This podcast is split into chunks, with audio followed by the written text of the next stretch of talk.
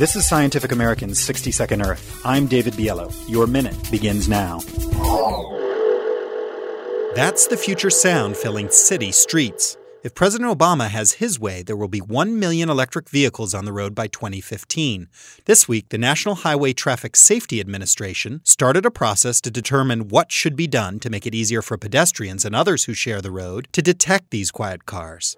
That electronic is one of several alternatives if the NHTSA decides to require these cars to add sounds. Here's another. The goal is to give an audio cue, not unlike the beeping associated with the backing up of large trucks. Why? Well, a study led by psychologist Lawrence Rosenblum of the University of California, Riverside found that blindfolded test subjects could hear an internal combustion engine 36 feet away, but didn't hear a hybrid until it was a mere 11 feet away.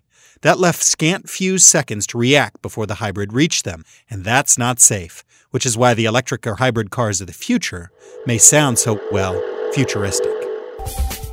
Your minute is up for Scientific American's 60 Second Earth. I'm David Biello. Thanks for listening.